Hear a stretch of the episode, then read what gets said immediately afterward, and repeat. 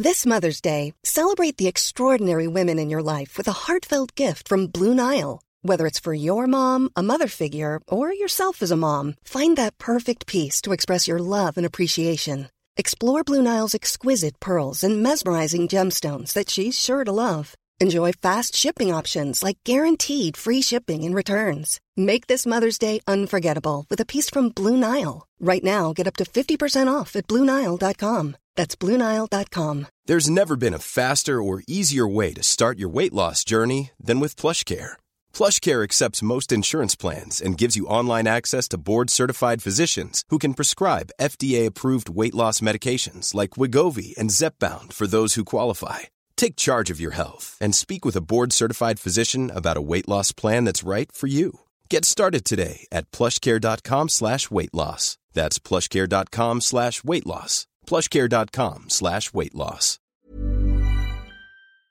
This is the Cork Today replay on C103. As we welcome you along to the programme, literally I'm just seeing some breaking uh, news. Uh, just as Barry was coming to the end of his news bulletin, this is breaking out of the UK. It's the UK's highest court. It's ruled that Scotland cannot hold a second independence referendum without the approval from the British government. A panel of five judges have delivered their decision this morning. And of course, this case was the reason that this case was brought to the court was that the Scottish First Minister, Nicola Sturgeon, she had set out plans to hold a second referendum on independence and she was hoping to hold it on the 19th of October next year. And she, along with the rest of the Scottish government, have told they can't hold that referendum without approval from the British government. So that's just, um, as I say, a breaking news story. Uh, text messages are open at 0862 103 103. And can I just update you on uh, another news story that we were carrying this morning on our news services with Barry?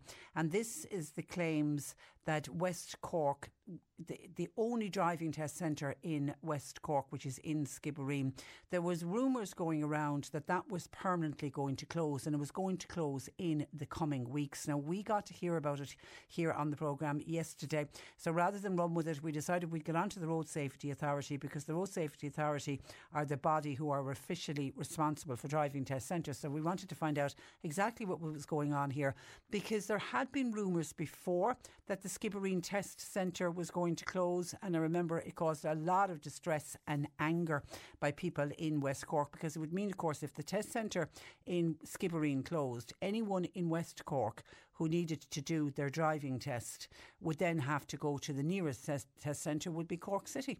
And uh, people were really not happy about that. So it had been rumoured before. And again, the rumours were squashed and they said no, the test centre was going to remain open. So when we started to hear about it here earlier in the week, we said we would look into it. Well, I, I can tell you that the Road Safety Authority got back to us uh, to confirm that there's absolutely no truth in any of the rumours. They are denying the claims and they say in their statement the Road Safety Authority can confirm there's absolutely no truth to the number of local public representatives were fearful that it was going to close. The RSA will continue, they say, to service the Skibbereen Driving Test Centre either via staff headquarters in Skibbereen are from resources based elsewhere, such as uh, Cork City, as demand requires.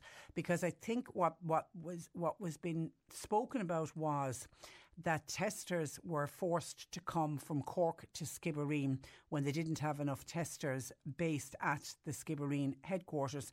And what was happening was testers were coming down from Cork, and it was spoken about that they weren't getting mileage to try to travel from Cork down to Skibbereen. So for that reason, some of the testers obviously were going to refuse to be rostered in Skibbereen unless they got mileage for going to and from work. And because of that, then rumours started to flow that the test centre in Skibbereen was going to close. But just to confirm that we have it from the horse's mouth, which is the Road Safety Authority, and they are categorically denying that there are any plans uh, to close the test centre in uh, Skibbereen.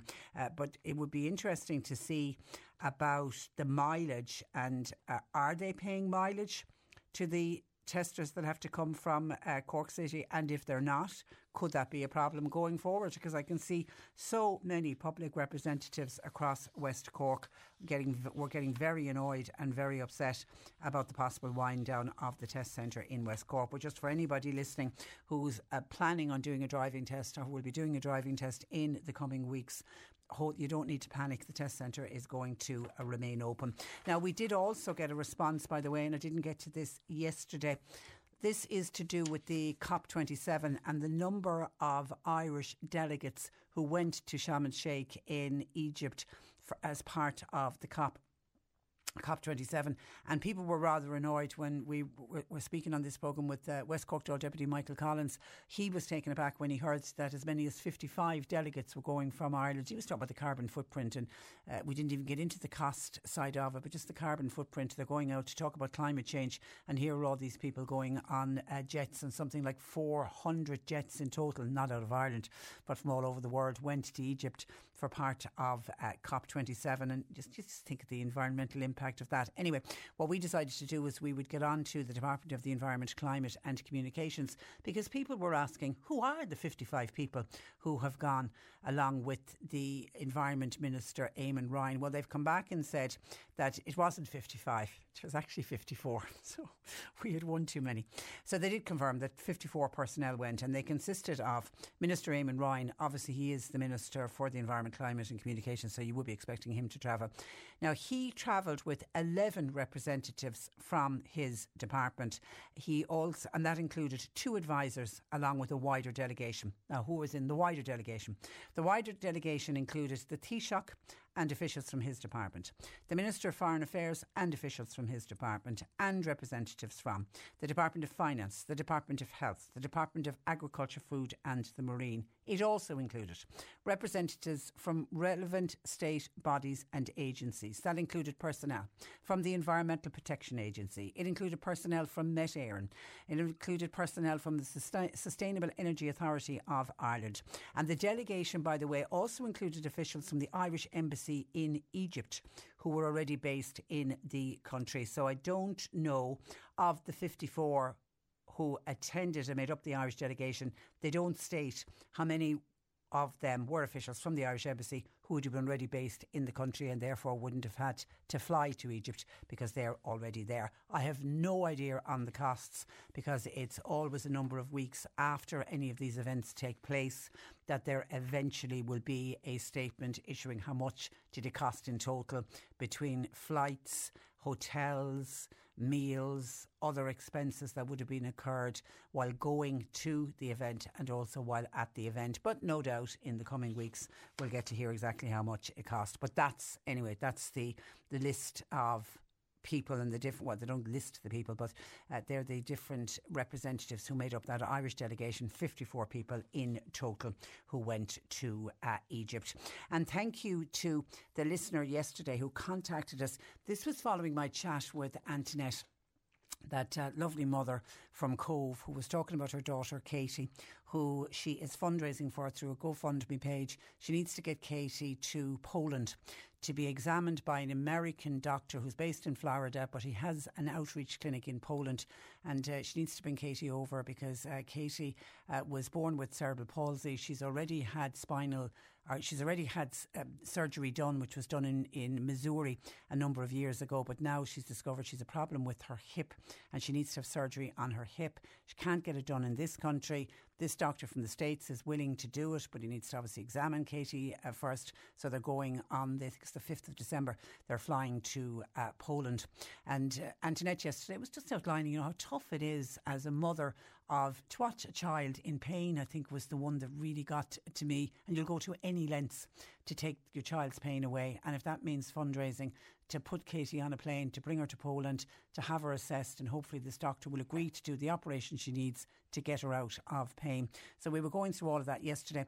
And then a listener contacted us to say, would it be possible that Antoinette and her family could apply for funding under the HSE uh, cross border initiative, same initiative that people use, you know, to go up north to get the cataract operations done. The, the Belfaster blind bus that regularly travels out of West Cork, that particular scheme.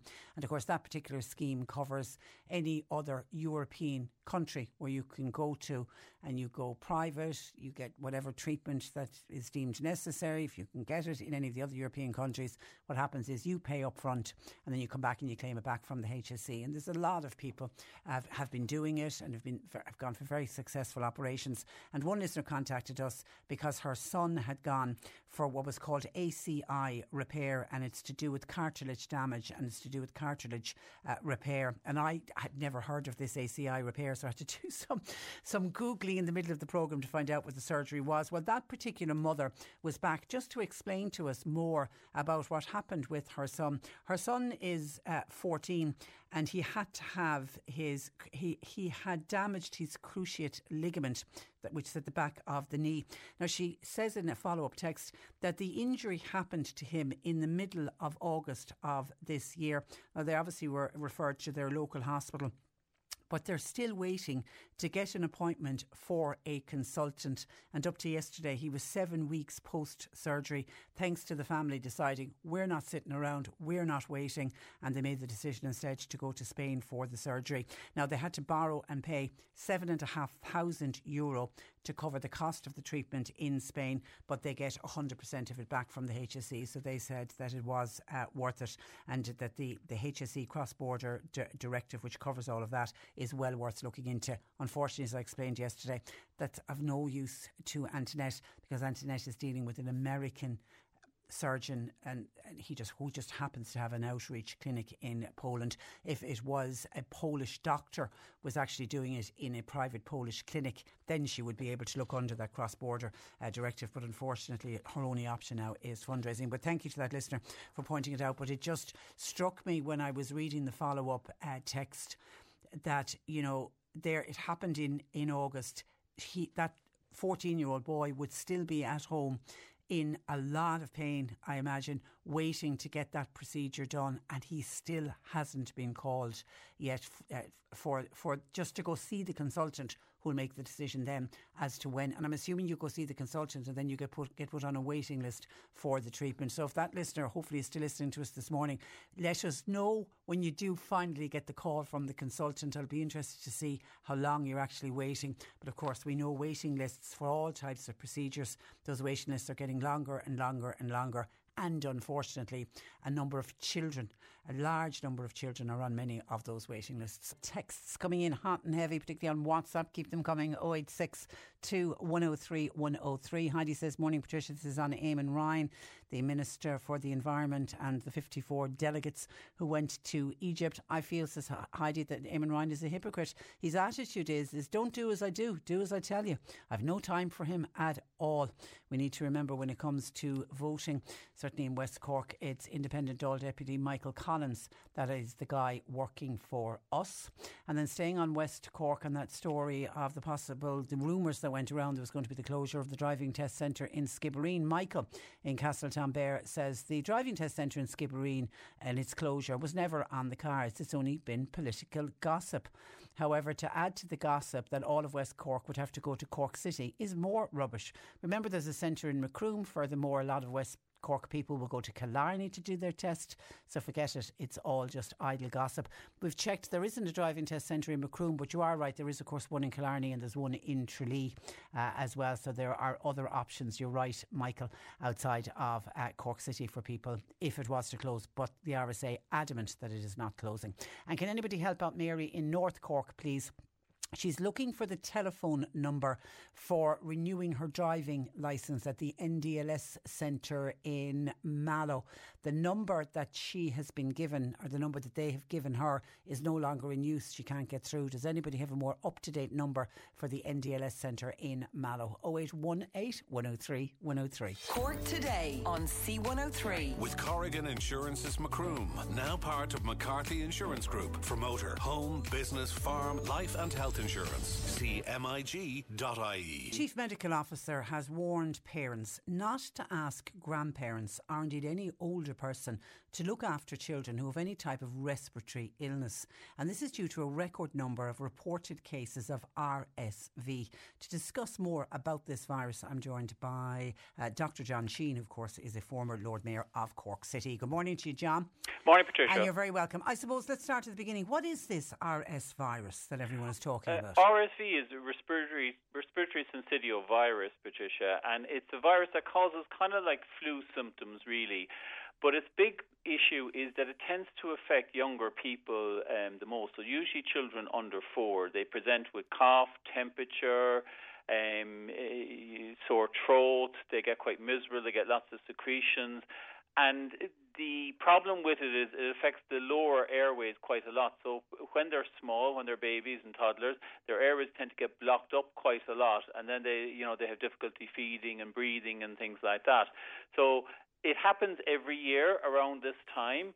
But the, the issue is that this year the number of cases is nearly double that what we would normally expect. And that's probably for a couple of reasons, Patricia. First of all, we've had quite mild weather up to recently. And Ireland is kind of a perfect uh, climate for, for, for bugs. It's not too cold. It's it's it's moist. There's rain. Um, we're all congregating together. It tends to to spread in that in that environment.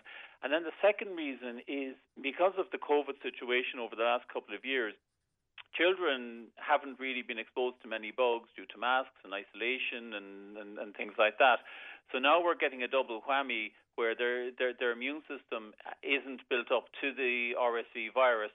Um, so therefore, the number of cases is increasing dramatically. And if you look at the, the children's wards in the hospital at the moment, um, an awful lot of their cases and a lot of their admissions are due to um, RSV infection. So, so, so, some children and babies can become quite unwell with this virus. Oh, they really can because what happens is their small airways get quite um, blocked up. Um, and then they can't, they have difficulty breathing, they have difficulty feeding, they can get quite sick with it.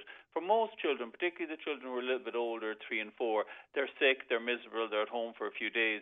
But for smaller children, they, they really can get quite sick and, and, and they have to be admitted for IV fluids or oxygen or, or, or, or other treatments, and that's the difficulty um, with it.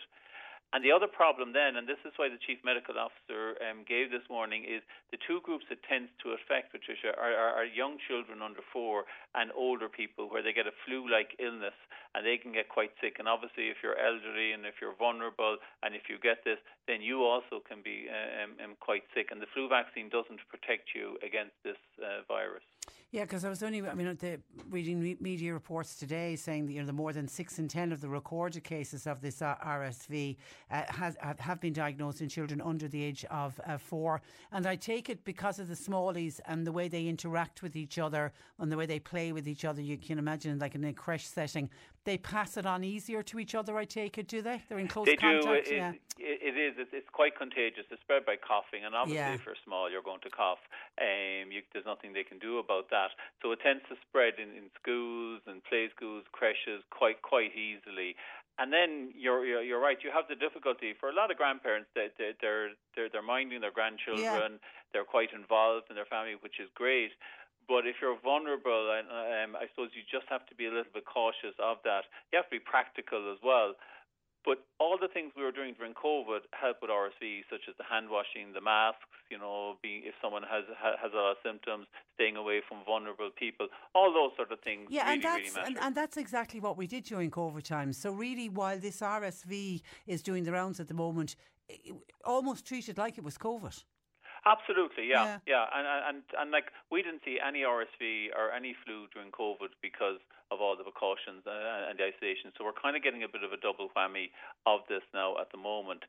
Now this will will, will will will go, but people do get quite sick, and particularly small babies. That's the difficulty. You know, their their lungs are small. They get lots of secretions. They have difficulty clearing it. They have temperature. They're not feeding. They get quite sick and quite miserable um, with it, and that's that's the problem. So the general advice, if you have a smallie with any kind of coughs or colds or any kind of flu-like symptoms, try to keep them away for that period of time from, from older people and maybe revert back to mask wearing if you do need to be around an older person.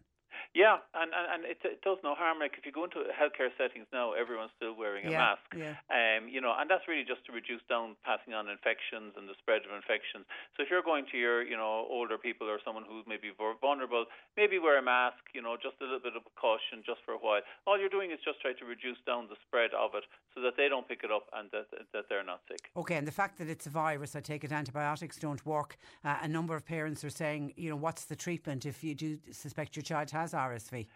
unfortunately, there's no real treatment for it at the moment. There's no vaccine at the moment. They're working on it, um, and it's all sort of um, you know temperature, Calpol, Nurofen, keeping an eye on their feeding, all all of that sort of thing. They generally what you find is uh, babies particularly they don't like lying down flat because they feel quite as if they're going to choke. So they they often tend to like sleeping in their seat or in their car seat and things like that because like any of us you, would feel more comfortable when when, when that's mm. the situation. Okay, all right. And you mentioned flu. Are are you seeing much flu out in the community, um, John? We're seeing a bit, but uh, we've had a very good uptake of the flu vaccine. Great. So, so, so, so that's been very, very positive. We haven't seen huge numbers of cases, so, so, so, so, so that's very, very positive. Um, it's more young babies, really, is what we're seeing at the moment in RSV. That's probably the biggest uh, group who are sick at the moment. And what about COVID? Is that still out and about?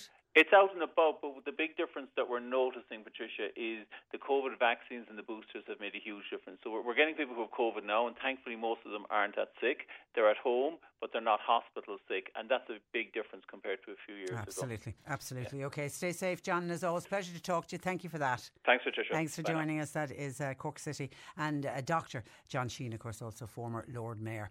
Uh, 0818 103 103. John Paul taking your calls. You can text or WhatsApp 086 2 103 103. Cork today on C103. With Corrigan Insurance's Macroom, now part of McCarthy Insurance Group. They don't just talk the talk, they walk the walk. CMIG.ie. Mallow Courthouse uh, will be closed for six months early next year, with sittings then moving to Fermoy and Cork City, while the 1.2 million euro refurbishment work is underway. Some are questioning could the sittings not have been facilitated in another venue in the town of Mallow, cutting down on people having to travel? And Labour Dáil Deputy Sean Sherlock is one of those, and uh, Sean joins me. Good morning to you, Sean. Good morning, Patricia. Sean, who are you most concerned about here? The, who, who do you feel will be most discommoded by the Mallow courthouse closing? I, I think people who are uh, applying for barring orders or safety orders under the Domestic Violence Act 96 are the people who are potentially most affected by this. But notwithstanding the fact that we you know, we welcome the investment, we recognise the need for refurbishment, but there's a long established precedent where uh, you deliver district court services within the district and within the town. And in a town like Mallow, uh, you know, you could have provided alternative accommodation, you know, for the duration of the refurbishment works in a local hotel, a community hall, you know, Carrigoon, Mallow GAA complex, I'm sure would have, you know, uh, you know, measured up uh, nicely and, there and, and if they were called upon. Yeah, Carrigoon straight away uh, springs to mind because it's got great car parking facilities as well. There's car parking facilities. There are, you know, kitchen, uh, you know, uh, restaurant grade facilities there for you know refreshments. It could have facilitated any visiting judges or any established judges, the legal profession, uh, you know, the Gardaí, you know, and, and, anybody uh, who would normally interface with the court services. But the, the key point for me really is that uh, the reason I raise this is because it, an impeccable legal source approached me to say that. Uh, Mallow was losing the service temporarily and that the service would be moved to Cork City. Uh, and, and I have that on very, very good authority. Uh, but the intervention in the Dáil last week, where Niall Collins, the minister, was responding, he stated that, well, no, we're not actually going to move the district court to Cork. It's now going to be moved to Fermoy. And broadly speaking, in relation to, uh, you know, day-to-day uh, hearings, that's fine. That's that's a compromise. Ideally, I would have liked for it to have remained in Mallow. But the big issue for me is, as I've said at the outset, where, and it is largely women, it's broadly women, where women in the main are applying for a barring order or a safety order, uh, you know, they now, to my knowledge, do not have that service available to them uh, in Mallow. And I'm just worried about that because we are hearing of you know, an increasing number of cases in respect of domestic violence. The minister herself, Minister McEntee, has made particular play in respect of, uh, you know, a big policy announcement around ensuring that uh, we we curb domestic violence and we put in place the infrastructure to support people who, who are affected by that. And therefore, and if, those supports must be available at local level. Well, they must be available at local level, and if somebody is accessing the court's service or the local court's office to apply for a temporary barring order, for instance, then you know that has to be available within the town or within the district mm. or as near as, as, as possible do, to the person. Do you know? Did the Department of Justice did they consider any venues in Mallow? I doubt it. But the funny thing about all of this is that the court service is an independent uh, service, and so they will argue that there is the separation of powers and that it is a matter for the court service to decide how they uh, operate their sittings. And, you know, I accept that. But what I'm seeing is a creeping, slow, incremental, creeping centralisation. And centralisation in this context is where services in Youghal centralised to Cork, services in Mallow centralised to Cork. Now, I, I Actually, sorry, that's interesting that you've made that point because somebody's just sent in a text saying, Could you ask Sean, is there any danger that some of these Cork sittings could be lost permanently to Mallow? That, I mean, well, has that been mentioned? It, it's always the fear, but I'm not populist by nature, and I, I, I wouldn't, I'm not the scaremongering type of politician that you sometimes see uh, on issues like this. But you always are on alert, and the role of my role as a TD is to try and ensure that services are retained and supported within the towns that I represent. Uh, so there is always that fear, and I I do believe that there is power in intervening in the Dáil where the minister is forced to answer, and I do believe that had there not been an intervention in a very public way, I suspect that the circuit court sittings and the district court sittings would have been centralised to Cork on a on a temporary basis. Uh, but then who knows down the line yeah. to answer your question. Okay, so yeah, I know. So at least we know it, it is Fermoy. While it's it's still going to discommode a lot of people, but I think better Fermoy than Cork City. Absolutely. And that's nothing against Cork and City, but it's just for people getting there and that. No, absolutely. And and like let's you know, the, the my services are, are, are, excellent services and they're both along the Blackwater. But the, the, people we think about here are the people who live near the Kerry border or on the Limerick border. Who have even further to travel. Yeah. Who have even yeah. further to travel. Okay, can I just, while I have you on the programme, this was something I spotted in, in the paper this morning and, and I saw you quoted in the article by uh, Niamh Griffin in the Examiner. This is to do with the long COVID clinic for, for CUH that that it's that hasn't still been established independently. It's been run under the people have been treated at the infectious diseases clinic. That's right, and we have to recognise now that there is a condition called long COVID. That is broadly expe- accepted by the WHO. It's yeah. broadly expected, uh, accepted, excuse me, by medical science. And I uh, again, it, it, it, this all comes down to the people that we deal with as TDs in our constituency offices who are looking for access to services. Where uh, heretofore very healthy people all of a sudden now struck down with all sorts of symptoms, a whole range of symptoms. The promises were made in respect of a long COVID clinic, and what we're seeing now is this massive uptick in respiratory related illnesses, or RSV, if I, I hope I have the right pronunciation of that, you know, a lot of bronchitis related, respiratory related illnesses. And a COVID, long COVID clinic would deal possibly with a lot of those cases. And we need the services to be available to people at the most local level. So we want to see the establishment of this. And that, I think what that involves is clinicians, consultants, uh, you know, hospital doctors, GPs, medical scientists, and you create an infrastructure so that if somebody has is symptomatic, they can be referred into the clinic and you know the wide range of their symptoms then can be dealt with and hopefully lead to better but uh, do, uh, do we at this stage have uh, uh, do we know how many people in Cork are affected by long COVID? I, I don't have the figures on, on that per se, but I do know that anecdotally if if my office is anything to go by in terms of the people that we are dealing with, and if uh, the emails that I'm receiving from people from from uh, you know a, a, large number of places because normally what happens is that if, if there's a big issue like the establishment of long COVID clinics, you will receive emails from all over the country, and we receive emails from all over the country in respect of people who are seeking the recognition of long COVID in a medical sense, so that they there are there is the establishment of these clinics within what we call tertiary care hospitals like CUH, so that at least there's a go-to place for that person, and that's vitally important. In the same way as there's a go-to place for orthopedics, for cancer, for heart, you know, cardiac, and so on and so forth, it has to be treated with that level of seriousness because what we're finding is, and, and we only have to talk to our neighbours and friends uh, to know this, that the effects of long COVID have been debilitating for many people, and yeah. we need to have the services to yeah. support them. Absolutely, absolutely. And just go back to the courts for a second. Dennis says, why can't, uh, particularly the women who are going for protection orders, is there any way that they could be facilitated through a virtual court sitting? And surely that would be for their own personal safety. Has that ever been looked at? Absolutely. And what the minister will say, actually, in fairness to the minister, said, look, that they are trying to invest uh, more in ensuring that. Uh, they move to an online framework for, for services such as that.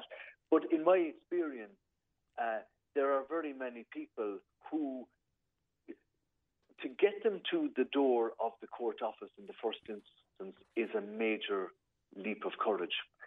And, and so to move them online, there is there are all sorts of worries there on the part of people who may be applying for orders, whereby you know there's the worry of how is my data uh, used.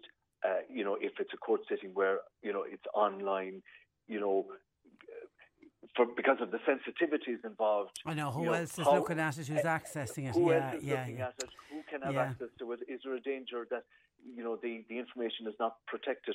There are all sorts of worries there. But I think the first port of call, you know, people can pick up the phone and, and there will be a, a, protocol, there is a protocol going to be put in place to ensure that there is a pathway for the person.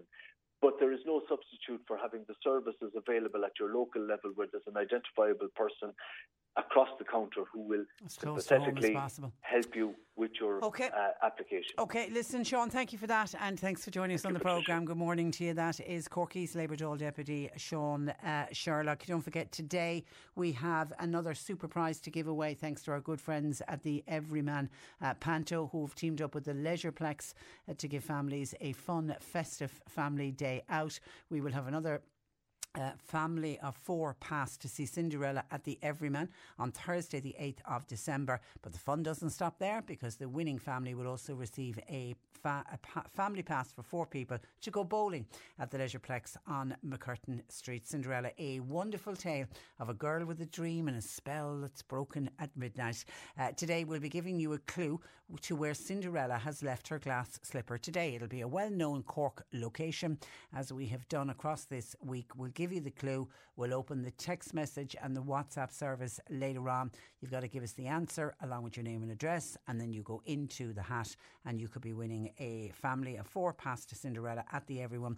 Everyone, but please note the the tickets are for Thursday, the eighth of December, uh, to go along to the Everyman to see Cinderella. But you can, I think, the pass for the bowling. I think it's it's um, valid for six months. So you can pick another day that you want to go uh, bowling, and you can check it all out by going going to everymancork.com. You're listening to Cork Today on replay. Phone and text lines are currently closed. John Paul has told me that our, my first Christmas song will be scheduled on the programme this Friday, okay? And I suppose Friday is an important day for Christmas if you have smallies in the house, or big people as well, because the toy show is on. So it's kind of really the official kicking off of Christmas, isn't it? And actually, talking of the official kicking off of uh, Christmas, we know because we discussed it on the programme that Cork City this year opted not to have an official switching on of the lights, even though the lights now are on in the city. But many of our county towns will be having official switching ons. Some of them have perhaps already happened, but many more of them are, will be happening, particularly this weekend. So if you're involved, involved with any maybe local chamber of commerce or maybe a business association and you're involved with, and you're having something official for the switching on of the lights, if you let um, us know here at uh, C103, we'll be only too delighted to give it a mention uh, for you. I have had a note in from Mallow uh, Chamber and they're currently running their Light Up Mallow campaign. And I think this is the first year ever that the Chamber are asking the general public, the people of Mallow, to donate and to help pay for the Christmas lights in Mallowtown this year.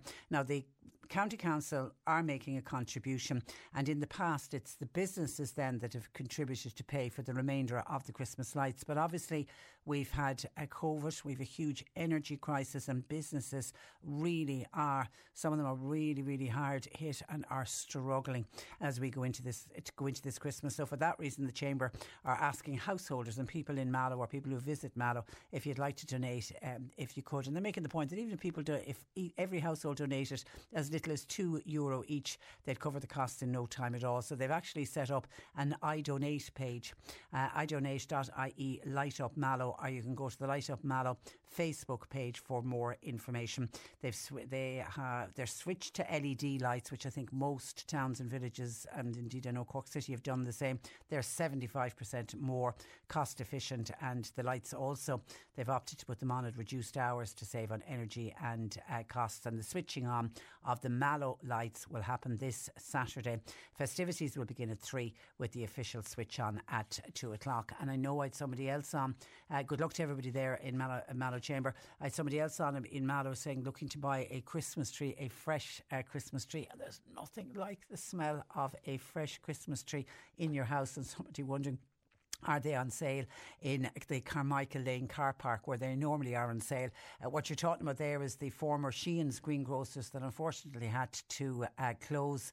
And uh, but Tom and uh, Dee, who were running Sheehan's uh, greengrocers every year, they used to sell the, the Christmas trees, and they're continuing to do it, and they're doing it at outside where the shop was. And actually, I spotted them yesterday. I happened to be in that car park yesterday, so the Christmas trees are on sale there if you're in the Mallow area at the Carmichael Lane Lane car park uh, where the former Sheehan's uh, greengrocers were. 0818 103 103. We mentioned long COVID and the fact that I can't believe that the long COVID clinic, I thought it was up and running in CUH. It's not. They are treating patients of long COVID, but not at a dedicated long COVID clinic. Somebody said, Patricia, did I read somewhere that the only long COVID clinic in some hospital in Dublin was closing uh, because they couldn't get the additional funding? Yeah, you're talking about the Mater Hospital. That was the first and and and I don't know if it's still the only, but it was certainly the, the, the first COVID clinic and actually for long, COVID. And they were basing the work that was being done at the Mater Hospital, they were basing what was working there for the long COVID patients in order to set up the other clinics. Yeah, and they, they but they didn't have official funding for it. And then when they went to look for the official funding, they weren't given it. So yeah, so they, they were, don't know if it has closed, but they certainly were to close it in um, the Mater Hospital, which was, come here, making absolutely no sense at all uh, to me. And then when I mentioned that we had got a response response from the Department of the Environment, Climate and Communications on the Irish delegation who went to Egypt, the 54 hardy souls that went to Sharm el Sheikh for COP27. Uh, and I listed out all the various different agencies and various different departments who sent people as part of the delegation. John said, I thought it was rather ironic of you, Patricia, when you were speaking about Eamon Ryan, the Minister for the Environment, and all the other people that went to COP27.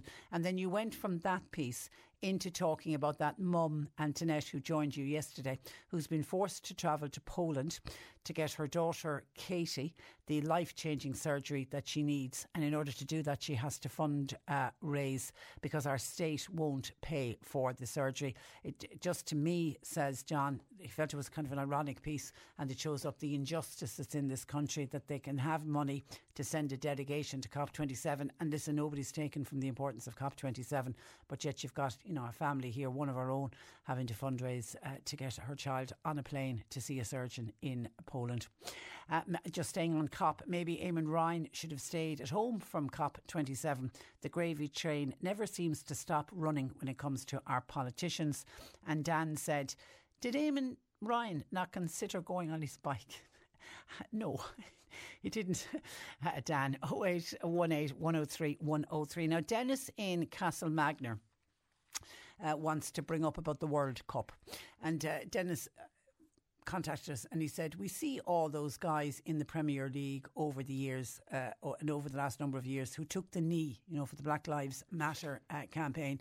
But when it comes to the World Cup, they wouldn't wear an armband as they were fearful of getting a yellow card. I feel this World Cup is covered in blood. And as far as I'm concer- concerned, the players are absolutely gutless. And somebody else was on saying how proud they were of our own Roy Keane when it came to the World Cup. And it is, Roy Keane actually is coming out as a hero of human rights by roundly condemning the hosting of the World Cup by uh, Qatar. The former Irish Manchester United legend, he was speaking, it was ahead of the Argentina Saudi Arabia clash that had an unbelievable result, I have to say, for Saudi Arabia. But anyway, they, it was a piece they were doing to camera, and it was Roy Keane and Graham Souness. They were asked about Qatar and they were asked about the World Cup being held in Doha, bearing in mind that this is a country that has a terrible record of human rights when it comes to the LGBT plus community. They have what they do to women and don't get me started on the migrant workers. And they reckon now over 6,000 migrant workers have died in the building of all the stadia for the World Cup. So both Graham Souness and Roy Keane were both unequivocal in their condemnation. Uh, Graham Souness says they will be praying that the football provides a good tournament and they'll be talking about that going forward. But I'm afraid, he says, there are so many activists out there that they will forever be talking about Qatar and their human rights record. He said that's a fact of life. They have to deal with this. And Graham Souness says, but having a World Cup here, they have a chance to put certain things right, but they're not going to put everything right. We don't live in a perfect world. And then on the back of that, on the back of Graham Souness, this is what our own Roy Keane had to say. The World Cup shouldn't be here. It shouldn't be here. It's been mentioned there with the people there about the corruption regarding FIFA. You've got a country the way they treat migrant workers, gay people. And that's got to be, I think it's great that it's been brought up. They shouldn't have the World Cup here. You can't treat people like that. We all love football, we love soccer. We're not about spreading the game. But just to dismiss human rights flippantly that because of a football tournament, it's not right. It shouldn't be here. There's so much money involved. There will be corruption. But let's get back to basics. Got to treat people with decency. Should start and finish with that. Okay. Thank you, guys. Yeah, can right. I just say, we're, be- we're not perfect as well in our history. We're not perfect. You know, the British have not been perfect in many different parts of the world, and including in Royston. We've been far from perfect. Go on, Graham Souness.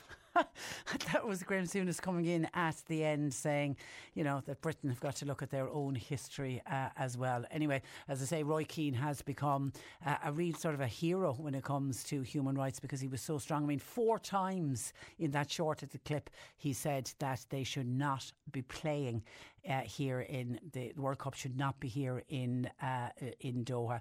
And and I know Roy Keane had already said and was quite came out quite strongly as well that he felt that the England captain Harry Kane should have worn the One Love armband, which he was planning on wearing, despite the FIFA warnings. And he said even if he'd come out and wor- worn it on the first day and got the yellow card, uh, and then he could have dropped it after that. But he was, and, and I do, and, and I'll be interested to hear from Harry Kane. And I suppose we won't get to hear his views until after the World Cup is finished. But he was quite adamant that he was going to wear that uh, armband. But then, of course, the decision was taken away from him, and there was other European captains of other European teams were going to do it as well, but then they they all had to come together and say no because the their actual football associations were fearful that that would end their World Cup uh, if it happened. Oh eight one eight one oh three one oh three. But Graham Souness saying you know that the Britain need to look at their own history as well.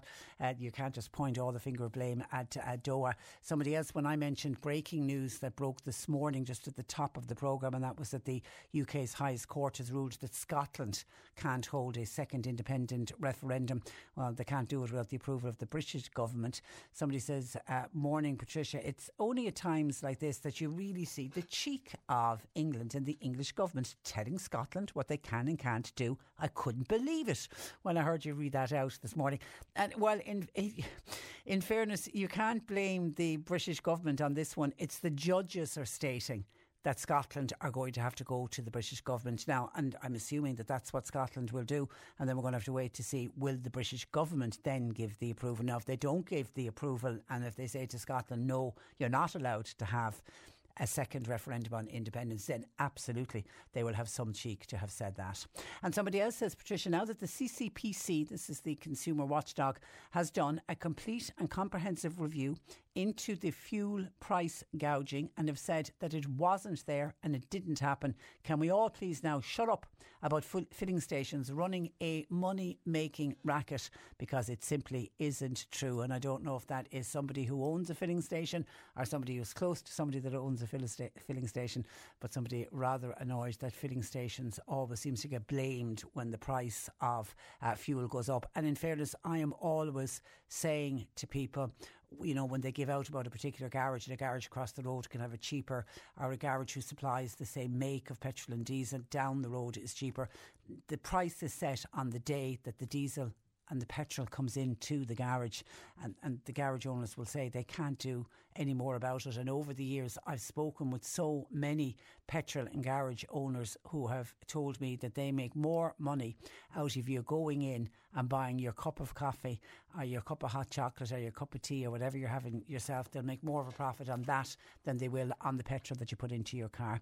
And just staying on diesel and petrol, Catherine said, just to let you know and to send you a picture of diesel and petrol prices at Dano in Spa Glen in Mallow. Very good and they're always very competitive.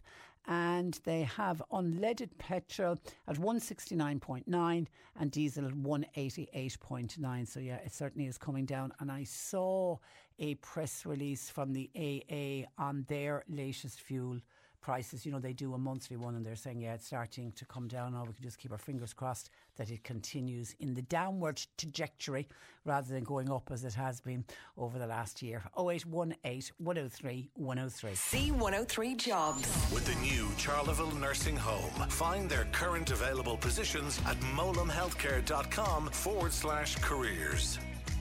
Industrial electricians, they are wanted for an immediate start it's with a Cork electrical company. The number to call is 087 165 0527. Jones Agri, they're based in Ballydesmond. They're looking for general operative with a knowledge of welding.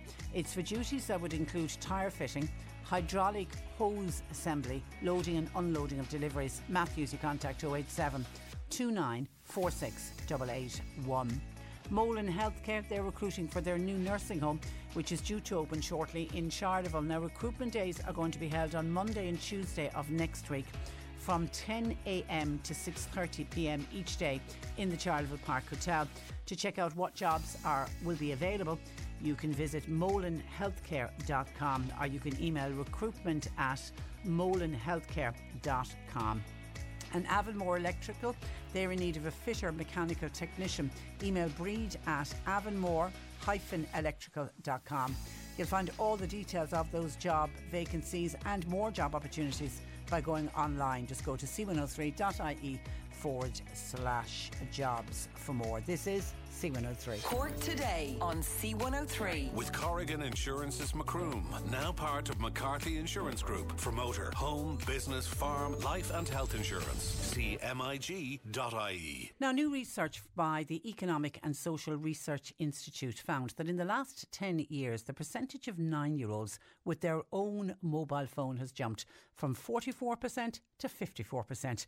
To discuss the report, which looks at how nine year olds' lives have changed in recent times, I'm joined by Professor Emer Smyth, who's author of this ESRI report. Good morning to you, Emer. Good morning. And you're very welcome to the programme. Uh, if nine year olds are spending more time on their own mobile phone, does that mean then less time playing sports, less time out and about with their friends, or getting involved in other out of school activities? Well, we find that those who have their own mobile phones are less involved in cultural activities like music and drama lessons, and they're also less likely to read for fun. But uh, it doesn't make a difference for sport. But screen time does make a difference for sport. So if people are spending, if children are spending longer on their computers, laptops, phones, or whatever, or even te- watching television, they're less likely to engage in sport. But that doesn't fully explain the shift we see over time in, in sports involvement. Yeah, so I mean, there's always been a lot of focus on what children are looking at and what they're doing on their phones and their mobile devices, and we need to protect them, and, and that's un- understandable.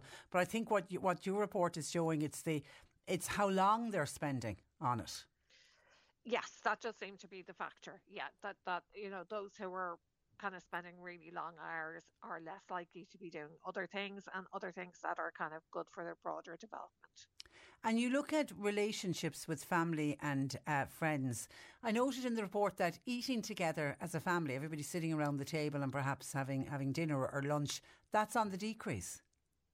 It is. It has decreased slightly, but still, two thirds of families are doing it every day. So there is a difference there. And actually, interestingly, it's the more advantaged groups that are less likely to eat together as a family, possibly because parents are, are working longer hours and children are involved in more out of school activities. And and we know, um, sadly, that many families are, are struggling with the cost of, of living. What the family finances does that affect children, and how does that affect children? It, it does affect children and it actually affects the relationships between parents and children. So if we find that a family is under financial strain, so if they're having difficulty or great difficulty making ends meet, that you know that that's kind of a basis for more conflict between parents. And we also find that children in those circumstances tend to have smaller friendship groups. So so what they can do is kind of, if you like, being constrained by financial pressure. And the younger cohort we looked at, um, they were actually born on the cusp of the Great Recession. So they would have spent uh, many of their early years in a period where some families were under great financial stress and also where austerity measures meant that there were some cutbacks in services. What about gender differences between the little boys and the little girls? What what, what did yeah. you notice there with nine year olds? Their worlds are, are very gendered. Um, we find there's differences across the board. Girls tend to be closer to their parents, they're less likely to have conflict with their parents, but they have smaller friendship groups and, and they see their friends a little bit less often than boys. There's quite a gap around sports participation. It's much lower amongst girls and boys, even at that early age. But girls are more likely then to read, read for fun and to engage in cultural activities, and they're less likely to spend as much time on digital uh, devices we see that those changes are really persistent over time. The only thing we see a shift in is is that attitudes to maths, um, gender differences and attitudes to maths have got a little bit bigger over time, which is concerning.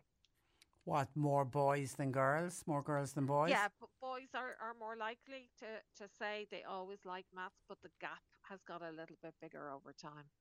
So that's that, that's certainly something that needs to be looked at. And I suppose when yes. you when you issued this report this week, uh, Emer, uh, many many of the media uh, reports uh, were highlighting the uh, the fact that the children are uh, reading less, and that was the one th- the thing that jumped out for me, um, and it worried and saddened me because for me the greatest gift a parent can give to a child is a love of reading. W- would you agree? Yes, I would agree. Um, we actually see that sort of the graduate families, so where parents have degree degrees, the kind of reading is holding up, but for the other groups, it's kind of fallen off a bit, and that would be concerning because we know that kind of you know reading outside school does help within school achievement, but it's also a part of broader cultural development and engagement with kind of the world of creativity, the world of, of knowledge yeah, I'm, I'm a big a big advocate to get kids into reading, and we're coming up to yes. Christmas, and I'm always suggesting books. Books.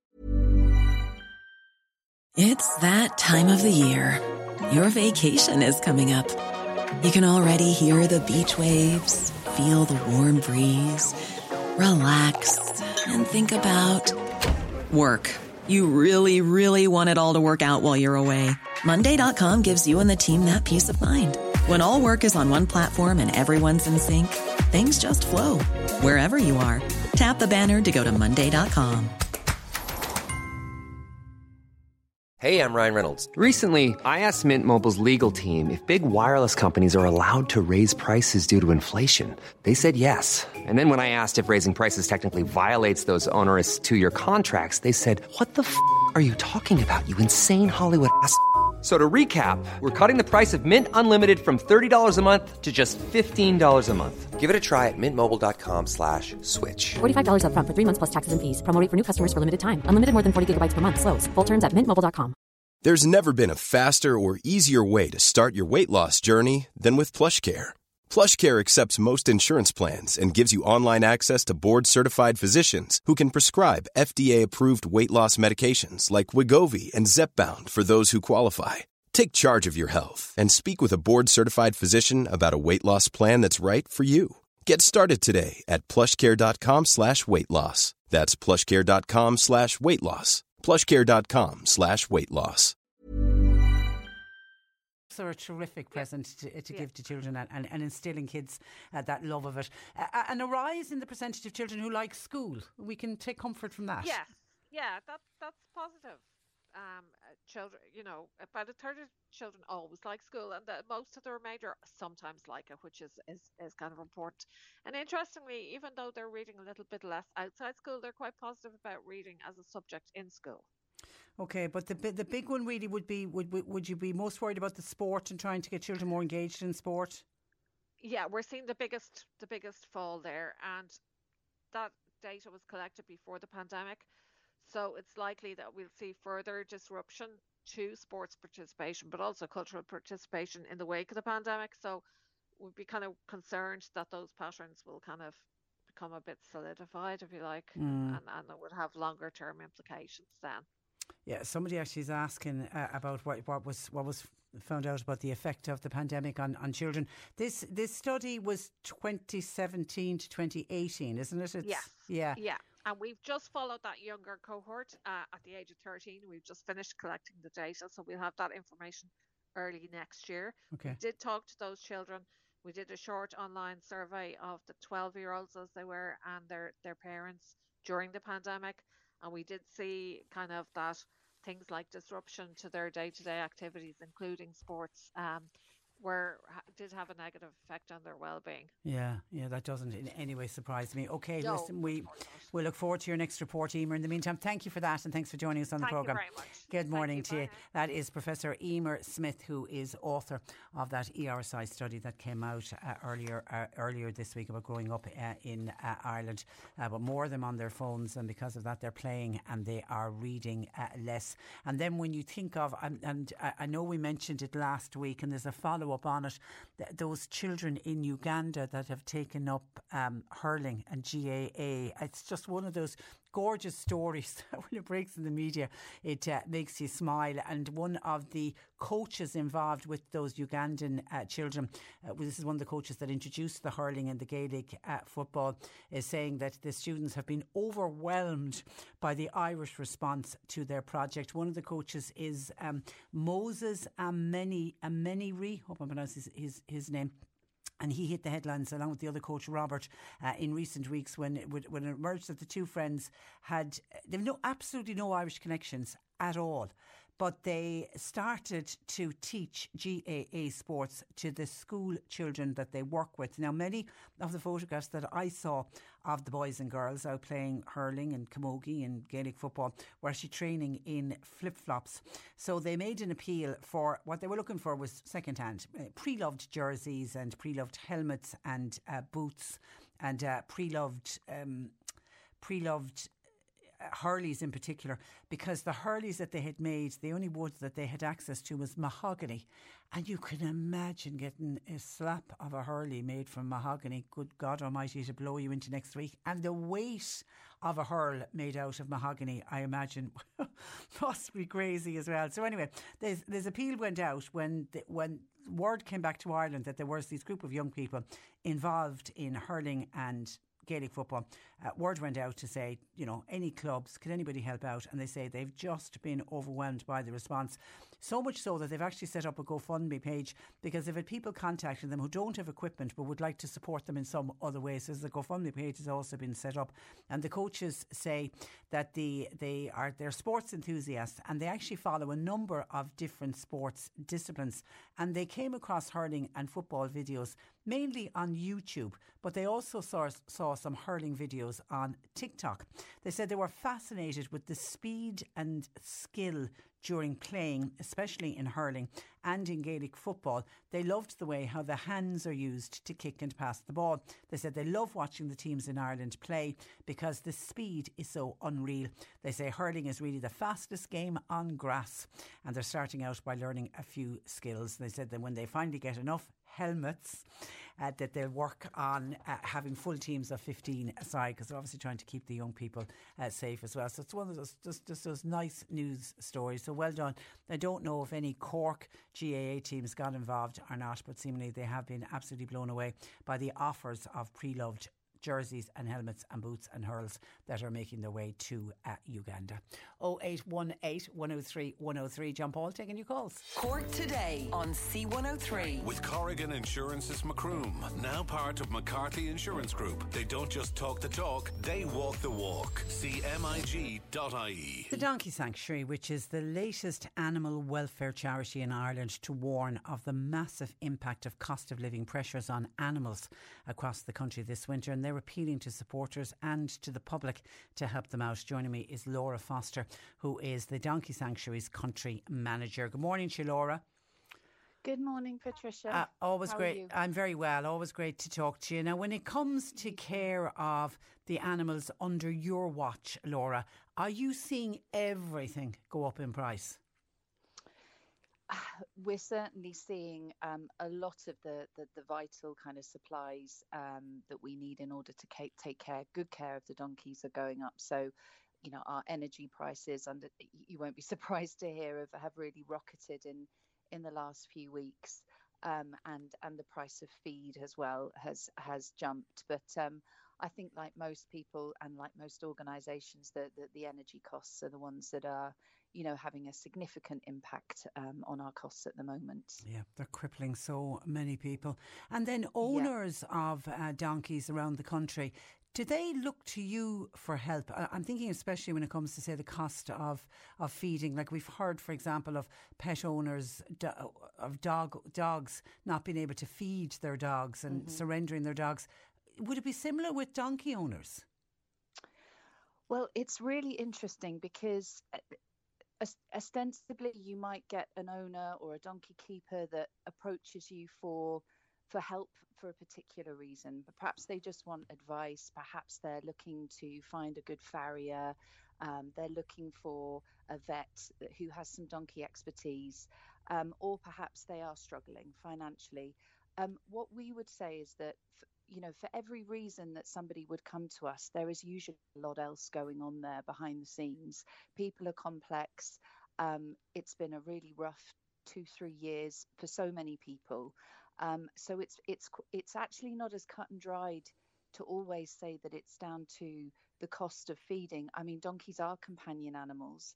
Um, you know, they don't serve a financial purpose for most people. Um, so uh, they they do fall between the stools. Um, but unlike dogs, you know, a lot of people would perhaps just put their donkeys out onto grass, which is not always the best thing to do. You, you, you we see significant problems with um, with obesity when donkeys have, have, have been fed too much pasture, which causes chronic health problems. So you know, d- donkeys are complicated. Looking after them after them isn't easy. Mm. Um, but it's it's not always black and white. Um, what we're seeing generally um, is that dependency on our services for a whole range of issues that people might be experiencing is really going up. Um, so we're going out more frequently um, to owners, which we, we would always want to do. We always want people to approach us if they need help, if they need advice. But what we're very conscious of is that we're, we've not even come into the, you know, the peak of our what is typically our winter period. I mean, you and I, this is probably I think the third or fourth year in a row that we've spoken um, about, you know, the donkey welfare crisis at winter. What's really concerning us this year is that this scale uh, it seems to be really ramping up even before we get to that peak winter period but as you say we're, we're one of many many animal welfare charities um, across the country to come out and say you know what we are seeing is really really unprecedented at the moment Do you think it'll be one of the toughest winters in living memory? Uh, we we do think that that way at the moment. It's um, you know we don't want to be alarmist. We we will always be positive and constructive. We'll always do what we can. We have such a fantastic workforce. They um, you know they will go to the ends of the earth to to try and find solutions for for donkeys and mules. But um, you know what we're seeing at the moment is unusual and um, even by our standards. Yeah. I, I think my memory serves me when I last spoke with you earlier on in the year. Uh, at some stage during the year, Laura, you were full to capacity. Is, is is it the same today? Absolutely, yes. So we we will make space wherever we can for for the most vulnerable donkeys. So you will have seen if you've seen any of our recent um, stories over the last couple of years, we would take in mares with foals or pregnant mares. Um, and we will make space where we can. But we have over 1,700 donkeys in in in our care, wow. um, and we're also managing within that, you know, about 300 guardian homes. So we have really have our hands full, and and the problem is is that you know when you see the figures for how many donkeys there are in Ireland, those are only really the figures for those donkey the donkeys that, uh, that have been accounted for. Most of the donkeys and mules that we will go to in the community that really need rescue or rehoming are not passported, they're not microchipped, so they're off the radar. So you know the, the, the problem that we have a really disproportionately big problem with donkey welfare in Ireland. Um, long term, we really need to focus on education, but as you say, in the short term, we have a real capacity issue across our sites, um, which is why we're so reliant on our partners, on on the authorised agencies, um, on the department, on on Gardaí, on um, you know the local authorities and other other NGOs to kind of step in and and help out where we can. Uh, and we work very effectively in, in partnership with those organisations. But I think all of those uh, organisations would would probably tell you that it's it's becoming quite unmanageable in many cases. Are you finding it hard to get new foster homes? That is a problem. Um, yes, I mean, look, you know, a lot of people will say to us, it's so difficult to to be able to rehome a donkey from you, you know, and people may seek to to to get donkeys privately um, if they want a very quick, you know, if they want a very quick answer to, you know, they want donkeys on their land. Um, what we would say to that is, you know, that looking after donkeys is not easy. They have welfare, they have welfare needs, and they have infrastructure requirements that a lot of people don't realise until it's too late, until their animals become sick. And donkeys are terribly stoic, so they're, they're not always telling you if they're in pain. Um, so we work really closely and we, we welcome anybody that is interested in becoming a guardian home, or as you say, you know, what a guardian home to us really means a foster home. We mm. retain ownership of the animal. We take them in if they ever, you know, are suffering any serious health problems. And of course, you know, if, if the guardians want at, at some point, if their lifestyle means that they can't take care of the, the donkeys anymore, we will take them back into our care. And what we're seeing is a lot of those guardian homes are having to return donkeys to us at the moment. So we've had a, a record year of donkeys coming back in from those guardian homes. But also, as you say, we're finding it very difficult to to open homes fast enough um, and and viable homes. So homes that have the right shelter, the right space, you know, and where the the keepers have the right amount of time and resources to be able to look and after knowledge those animals and properly. the knowledge to look after them uh, uh, properly. And Laura, yeah. if a member of the public does see a case of a, of abandonment or a case of neglect, what's what's the advice? What should they do? Well, we would. Um, we've got really three three thing. Well, two two main pieces of, of advice for for people who might be seeing donkeys in crisis, any animal in crisis for that matter. You know, there are national helplines for reporting animal cruelty or neglect. So you have the Department for Agriculture, Food and the Marines National Helpline, which um, you can Google. That's that's available. Um, and the ISPCA also have a National Animal Cruelty Helpline. Um, if if you see an animal in crisis, any animal, including donkeys, phone those lines, phone your local Garda station, try the local authorities because these are organisations that are authorised to enforce the Animal Welfare Act, the Control of Horses Act. Um, which in our case covers covers donkeys as well. So those are organisations that can step in and enforce the law. We are we are not an authorised agency, so we are there. We will work often in these cases where, where rescue and rehoming is is required. Um, but we are there really to help any owners who need who need advice, need support, need to find a new home for their animal. If they're really really struggling, we're there to offer assistance whenever and however we can. Um, but it's really important that people do report those real crisis cases to the authorised agencies because they can act in, in emergencies yeah. and, as I say, enfor- enforce don't, the law. Please don't leave, uh, leave the animals um, suffer. Okay, outside of no. uh, people giving you donations, uh, Laura, how else can people help? I mean, I know you always have your, your wonderful uh, Christmas cards. Are they on sale? Your calendars, the Adopt a Donkey scheme, are they all available this year? They are, yes, they are. And, um, you know, we would, would just come down and see us. At the moment, we're, we're open. We're closed on Mondays and Tuesdays, but we're open Wednesdays to Sundays down at our our open farm in Liscarroll. Um, we're open the, the full week before Christmas. We're open New Year's Day and the 2nd of January. It's a lovely um, family day out um, for anybody looking for things to do with the little ones over, over the Christmas period. We'd love to see you. We've got all of that um, all of that merchandise available in our shop. We have our adoptadonkey.ie.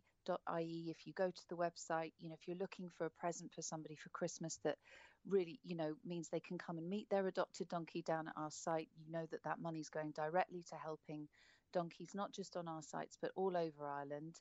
Um, so adoptadonkey.ie is where where you could um, get a really good and meaningful Christmas gift that would help us. But we're also recruiting at the moment, so we're looking for people to join our fundraising team. If you go to our website, thedonkeysanctuary.ie, um, you'll see that there's a number of fundraising um, positions there, including we're looking for people to come and work at our open farm, which is, you know, um, a, a, wonderful, wonderful job to have. Um, it means you get to spend loads of time with, with the donkeys and with the supporters as well. So um, yeah, I mean, as we, we, we know that times are really hard, and it's a big ask to ask anybody to to, to you know find spare money for charities at the moment. Um, so however people can support us, we're just incredibly grateful. And even if people just help spread the word, you know, well awareness is very valuable. Well done, uh, well done. Listen, pleasure as always, uh, Laura. Have a happy Christmas. In case I don't speak to you again this side of Christmas, and all the best to everybody at the wonderful Donkey Sanctuary in Liscar. Thank you. Same to you and your listeners, Patricia. Have a good one. Good morning. Bye bye. That is uh, Laura Foster. Laura is the Donkey Sanctuary's uh, country manager. You're listening to Cork Today on replay. Phone and text lines are currently closed. Uh, all this week, we have teamed up with the Everyman Panto, who have also teamed up with the Leisureplex to give you a fun, festive family day out. Every day this week, we are giving away a family pass which allows four people to go along and see Cinderella at the Everyman on Thursday, the 8th of December. But we're also giving you a family of four pass for bowling at the Leisureplex on MacCurtain Street. Every day this week, we're giving you a clue to where Cinderella has left her glass slipper.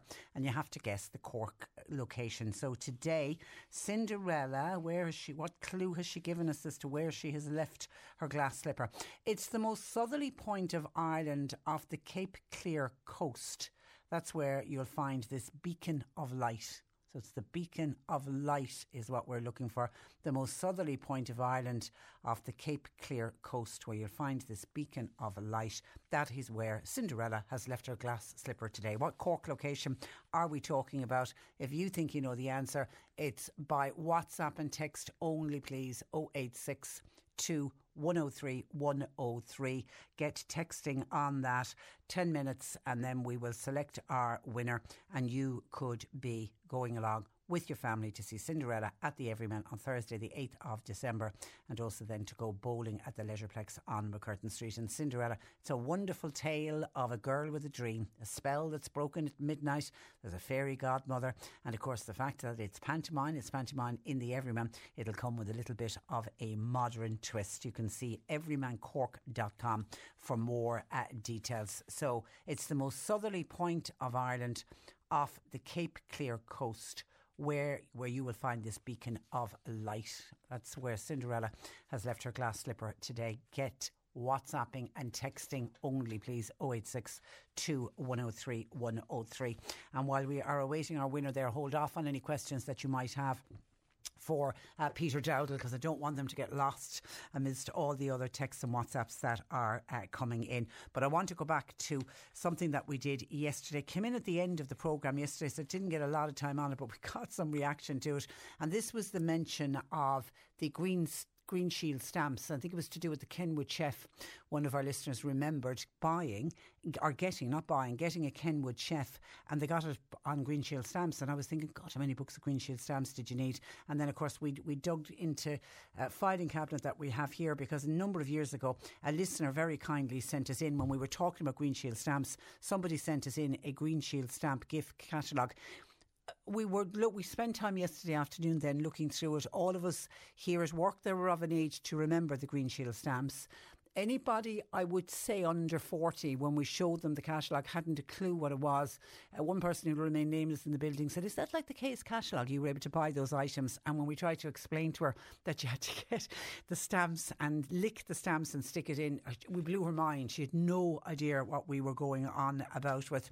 And a listener sent in a message saying, I remember my mother collecting Delf cups, saucers, and plates, and we always got them through the Green Shield stamp catalogue. They came in green, blue, and pink and yellow. So as time went on, there'd be various breakages. Somebody'd break a cup, someone else would break the saucer, a plate would go. We ended up with complete mixed match sets.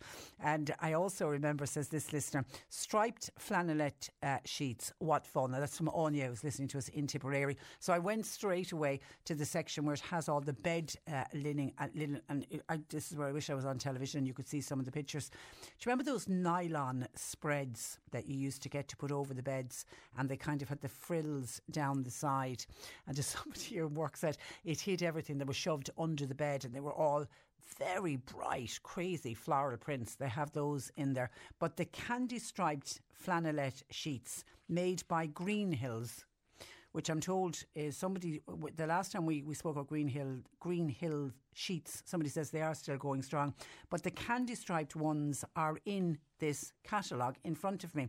Now, in order to get those candy striped sheets and pillowcases, your your mums, and it was really the mammies that did it. Maybe the daddies did it as well, but it was more the mothers were collecting the, the, the stamps. To get uh, some sheets for single beds, it would have been four and a half books of Green Shield stamps. For the double bed, it would have been six and a half books and they didn't come with the pillows. you had to save separately for the pillows. You need two and a half books in order to get a Green Hills pair of the candy striped flannelette uh, sheets. And and uh, so we were going through it. We spent I spent so long yesterday going through all of the different things that are in the book. And I, we, we didn't find a Kenwood chef, by the way. We found a Krups uh, food mix, but there wasn't a Kenwood chef in it. But what struck me was, and again, I don't even know if you can buy these today. Do you remember carpet sweepers? There is one, two, three, four, five different carpet sweepers. Now they range in. They were obviously the more expensive down to the cheapest because the top carpet sweeper 15 and a half books you'd have to collect in Green Shield stamps. Going down to the cheapest one, you'd need five and a half books, and that was described as it's kind of a mini one, it looks like, but it is ideal for all types of carpets. The only hoovers that they have are stand up ones. I don't know if that's all that was, was around. We're trying to work out this book. I'm, I'm imagining, judging by what's on sale in the book and judging by the clothes worn by the people in the book. I'm thinking that this particular catalogue came out sometime in the 70s. And then we're trying to work out when did Green Shield stamps stop? Did it go up into the, did it actually go into the 80s? Uh, somebody reckoned it did. I certainly don't remember it in the 80s. I remember it as a child but I certainly don't remember it into the 80s, but maybe it did. And the good old carriage clock that was in most people's homes uh, is pride of place on the front cover of the act, of this particular uh, catalogue. And stainless steel soup bowls they were all the rage back in in the 70s along with a tray that you could get to put your stainless steel teacup, which I have to say I have one of those at home myself, and your little milk jug and your sugar bowl. Some of the things you'll, you'll probably still have in in your house. Others they'll just bring back memories of childhood. But the the gold carriage clock that was on many a mantelpiece. 30 books. They were very expensive, very expensive item indeed. Huge range of Pyrex. And again, you'll have people because Pyrex is a kind of an investment. If you have a Pyrex, unless you drop it on the floor and break it, Pyrex last forever. The Pyrex that are in this particular catalogue are the white ones with a floral design on it. There's a red and red and yellow flower on it, and they all come with the lids, and there's all different sizes of down to one. They've one that you can put a roast chicken inside of, but all the different sizes of the Pyrex bowls along with the lids. There's kettles that you there's now there are electric kettles, but there's also the kettles that you'd put on top of the hob. They're cheaper, obviously, than the electric uh, kettles. And one that I certainly know my mother would have bought from the Green Shields by saving up her Green Shield stamps, let's see how many books she needed for this, was the electric carving knife. Or maybe she didn't get it from a Green Shield stamp book because there was 17 books for the electric carving knife. And I'm a household that I have an electric carving knife that I have to say hand on heart, only comes out at Christmas. And I don't know why I only use my electric carving knife at Christmas, but it is the only time that I use it. And I must have. That's probably one of the oldest electrical items that I still have in my house is an electric uh, carving knife. And somebody says, you know, talking about the Green Shield stamps and bringing back the memories of olden times. The Martin in Fermoy reckons children need to go back and parents need to go back to buying old, reliable toys for their ch- children. Things like trains, cowboy outfits, guns, cowboy hats. It's all high tech stuff now and Martin feels they're not of good quality. Martin says, I miss the olden days when everything seems so perfect. The world is going a million miles an hour with everybody trying to catch up. We all need to relax. So I took a look at, there was, of course, toys inside in the Green Shield stamp uh, book. So I took, took a look at it. Martin, there is the, uh, the, the most plastic looking train set I have ever seen, and it's a wind up, it's a clockwork train uh, set comprising of a locomotive, two trucks, two keys, and a track for four and a half uh, books. And also in there, there's a teddy bear, there's glove puppets, the old box of Legos, and Lego still uh, going strong. A uh, very cheap looking tricycle uh, as well. And of course, the old reliables, Monopoly is in there, that's still going strong. There's one Sindy doll, I don't think, you see, Barbie wasn't around. Barbie wasn't in vogue back in the 70s. And there is also a part that looks like, is it an action man? It is, it's an action man. The action man would have cost you five and a half bucks and what about the Barbie or the Sindy doll was three books. So the Action Man was more expensive than the the Sindy uh, book, than the, to, to, collect than to buy the Sindy book. As I say, it brought back absolutely great, great memories and what fun we had. And I know John Paul is going to put up some of the pictures onto our social media as well, just to see. It's a, it's absolutely a generational thing. I reckon anyone under the age of forty hasn't a clue what you're talking about when you mention Green Shield stamps. So it's got to be people over 40, and people will have memories of not using them themselves, but certainly their mums and dads are using them. There is a kind of a dad section in it, uh, and I don't know how many men were allowed access to the Green Shield stamps in order to use it to buy items, because there's a couple of fishing rods in there. There is now there couldn't be a set of golf clubs. There's a golf bag in there. They weren't. They certainly weren't selling full set of golf clubs, but you could get the golf bag, and there is a football, and there's a wooden tennis racket in there, and there was some items that the men might might have liked for the garden, right, and some paintbrushes. But it was really more um, the mammies, wasn't it? Again, I'm wrong. Maybe I'm maybe I'm wrong. Let me know. Uh, Teresa says I still have a clock radio that I got from the Green Shield stamps, and Denise said she loved sticking them into the book for her mum, and that's funny because when I was showing the book to Ken Tobin this morning, and he took photographs in order to show it to his mother. He said he hated licking the stamps if he ever got that uh, job.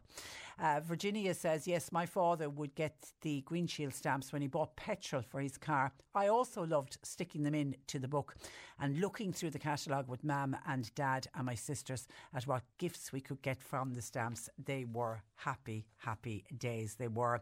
And Sheila says, When you were talking about the Green Shield stamps, it reminded me of the Tallyman does anybody else remember the tallyman?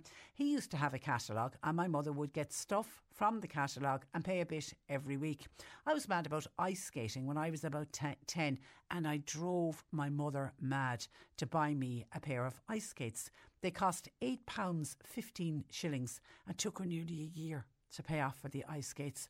I went off the idea of skating long before the skates were ever paid for. I still have them in a box, would you believe, over 50 years later, said Sheila. I couldn't bear to pass them down through the family, knowing what a sacrifice had been made for me to have them. And again, even all those years ago, doesn't it show the lengths that parents will go when a child really, really wants something. What surprises me, Sheila, ice skates. Are you sure it wasn't roller skates? I'm just trying to think, where did you go ice skating 50 years ago? I'm wondering if it's roller skates you're talking about. But incredible to think £8, 15 shillings, and your poor mother paying off on it for a full year. As I say, happy, happy memories. 0818 103 103. We'll close the lines, John Paul. We'll be on the competition because we've gone over, we've gone over 10 minutes. So we'll close the lines on our Everyman Panto competition, and uh, we'll let uh, John Paul randomly select our winner today. We'll be winning that terrific uh, prize. 0818 103 103. Our lines are open. John Paul's taking the calls. You can text our WhatsApp, particularly now if you want to text our WhatsApp a gardening question for Peter. You can get those into 0862 103 103. The C103 Cork Diary. With Cork County Council delivering roads and housing, community and business supports all across the county. See corkcoco.ie. Mallow ICA are having a fashion show. It's on in the Social Services Hall at 7 o'clock tonight. All are very welcome. Anam Cara are making additions to their support services to bereaved parents and they're offering 30 minute webinars free of charge. They're hosting them every Thursday evening throughout this the month of November. So there's one on tomorrow night. For more information, you can call 085 2888 888. Bandon Grammar School are launching their updated cookbook, Food from the Heart. That's happening tomorrow night at 7 and it's in the school's sports hall. And on this coming Friday in the Four Alls pub in Sam's Cross in Clonakilty, they're showing the Late Late Toy Show. And the public are invited to dress up in Christmas PJs. And it's all to raise money for Crumlin Children's Hospital. That sounds like it's going to be a fun, fun night.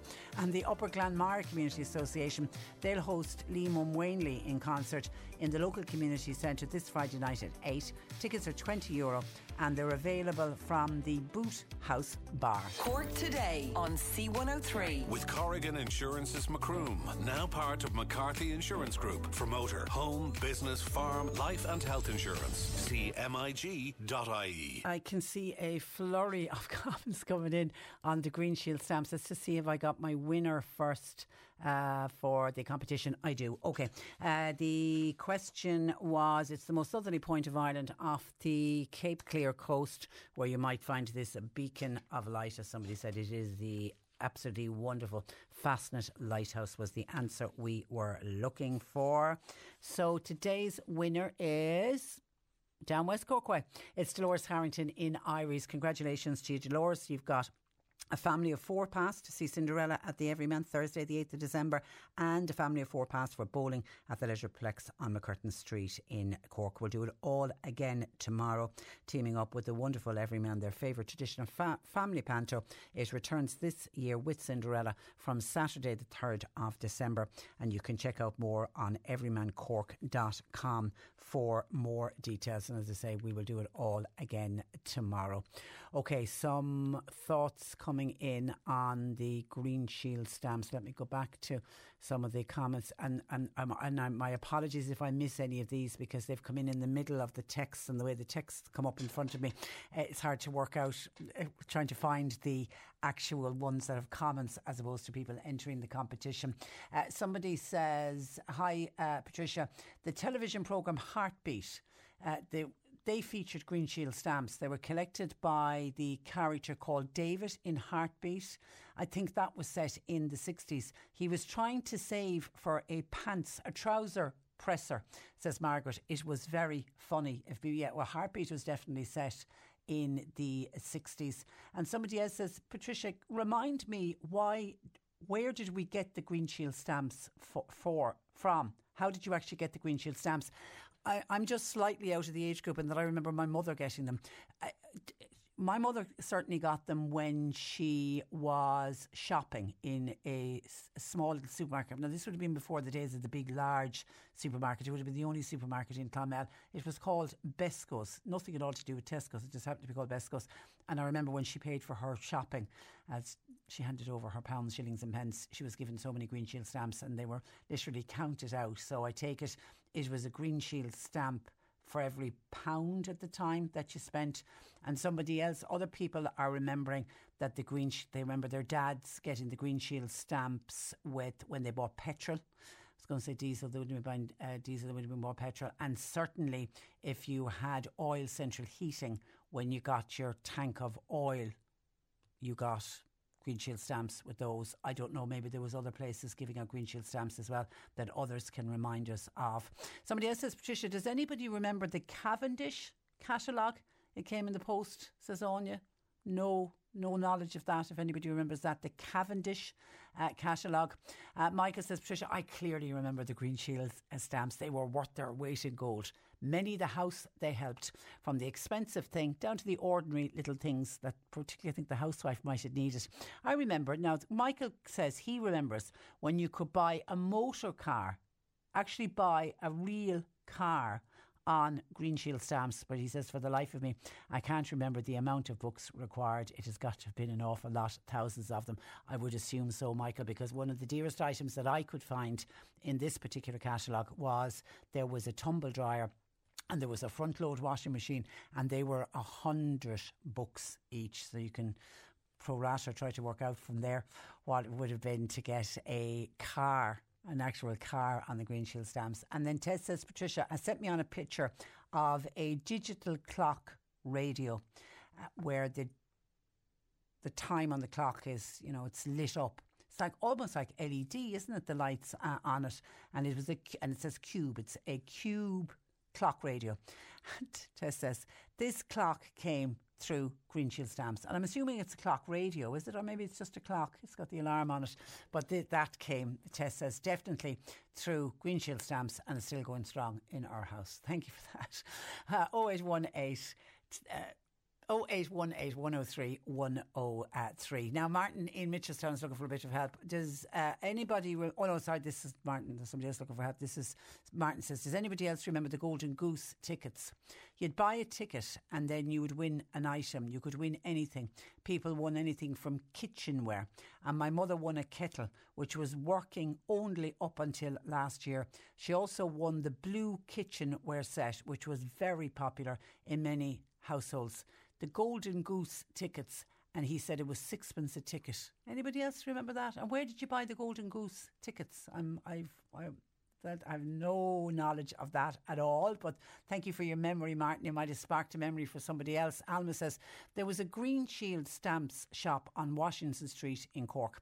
Alma remembers going in there with her mother and picking out the items. The shop was located where Fisherman's Wharf is located now at the top of Washington Street towards the River Lee Hotel. Yeah, and I assume for people in the city, they could walk to the shop on Washington Street. For people in the county, what they remember their mothers doing was you posted in the Green Shield stamps and then you eagerly waited for the postman to arrive with whatever items you had purchased. 0818 103 103. Now, we were talking, just moving on, we were talking about animal welfare earlier when I was speaking with the Donkey Sanctuary. That's prompted a listener, and, and we'll put this out there to see what others think.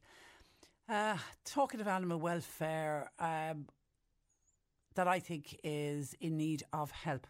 I live now. All the details I have is I live in the West Cork area, and there's a family with a cockapoo. You know, those beautiful dogs. They're a cross. Actually, my my son and um, daughter and his little family have a cockapoo. Beautiful dogs. They're a cross between a cocker spaniel and a and a poodle. They're beautiful, beautiful dogs. Anyway, this listener is aware of a family with a cockapoo that is chained up outside in all kinds of weather with no means of shelter. The dog was inside in the house until the family had a baby. And now the dog has been put out outside. Should I report it? And if so, to who? Well, goodness it's really hard when, isn't it? I mean, the dog do need, does need to have some kind of shelter. And if you categorically are stating you're seeing that dog out in all kinds of weather, you can report to the I, the ISPCA if, if you think in the ISPCA can uh, check it out. I mean, that's the general advice if you think a dog has been neglected. I mean, a dog like that does should and does need to have some kind of a shelter. Um, do you think that listener should do something about it and should actually report 0818 103 103? Thomas is on line one. We're going back to Green Shield stamps. Good afternoon, Thomas. Hi, Patricia. How are you? I'm not too bad. You you remember buying an item from the Green Shield stamps? What did you purchase? I did. It's thing. It's called a cook lock. You put it onto the steering wheel, and you put the other end of it onto the brake in the car. I know it well. I know it well. Do you know what you I do- I yeah. still, I still have it, believe it or believe it or not. And I'm sorry, no, I'm not at home because I'd have gone out to the garage and I'd have taken a photograph and I could have sent it on to you. Okay, I got that now in 1970. I bought my first car in 1977, so I probably bought, I probably got that in about 78, I'd say. And did you collect the stamps yourself, or I- did did somebody in the I house? collected. do it? No, Did? I collected it myself. I used to get petrol. I used to get petrol in Moor Mines Yeah. in Blackpool.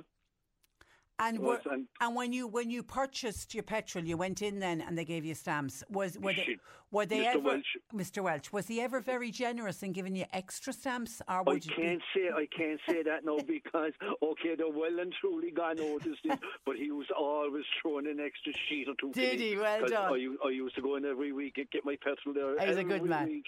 And as it happened, uh, Welsh, Welsh is was his name, Lord of Mercy, the man. And it was years later, I walked with his son, and I know his other son, his elder son now as well. As uh, a small, a small world as they I know, say. I know. But the steering lock, while you don't use it, but it's it, it could still be used. It can. I can Yeah. still use. I can still Yeah. use it if, Yeah. I, if I want. Because it's funny, can I. I had a young girl on a couple of weeks ago who had, it was a Japanese imported car that doesn't Yes. come with the immobilizers. And her car was stolen and she didn't realise how easy it was to steal those cars. And she was Do it. told, she was told if she got one of those steering locks. And, and, and I remember right. thinking they were all the rage. You put it onto the steering wheel and then went down onto one of the pedals and the car then couldn't move if it got That's broken right. into. They, yeah, they, they yeah, were, they they were worked. all the rage. Yeah, they were they all the worked. rage at the time, and it actually came out. It actually came out that people were advised to put it in onto the brake pedal, not the clutch pedal, because if you broke into the car, and what they used to do, they banged down the clutch hard and fast with their with their foot, Oh, and they couldn't break the lock. Yeah. But if you put onto the brake pedal. you- When you hit the brake pedal, you're pumping the brake, Of and course, you're making the brake stronger. Then you see they couldn't get down the pedal, so a small items like that, like. So you and it, and and it worked and it was of good quality that it's still going strong. Oh, Actually, because lots of people are saying that they still have items that they got on the Green Shield stamps. Uh, Ginny says I still have an enamel roasting tin with a lid. I bought it 50 years ago with many Oh. other items. Happy Yes. days saving those stamps. Well, those enamel Ah. roasting t- tins they would last forever. And lots of people They say, did. yeah, you got them with the petrol. Somebody else says on Green Shield stamps, I grew up in the UK and my mum used to get them from the local Tesco. Yeah, because it was a UK thing as well, the Green Shield stamps uh, were. It was. All right, happy was. memories, happy memories. Okay, Simple times. Patricia, love, love your show. Thanks a million, talk to you Thomas. God bless. Uh, bye bye, bye bye. 0818 103 103. And the Cavendish cat- catalogue that I was unaware of was a furniture catalogue. Uh, somebody says um, I, I'm complete. I was completely unaware of of that. Okay, 0818 103 103. Have you a gardening question for Peter Dowdall? You can get those into us now, uh, please. John Paul's taking the calls. You can text or WhatsApp as well to 0862 103 103. Cork today on C103. With Corrigan Insurance's Macroom, now part of McCarthy Insurance Group. They don't just talk the talk, they walk the walk. CMIG.ie. This is the Cork Today replay on C103.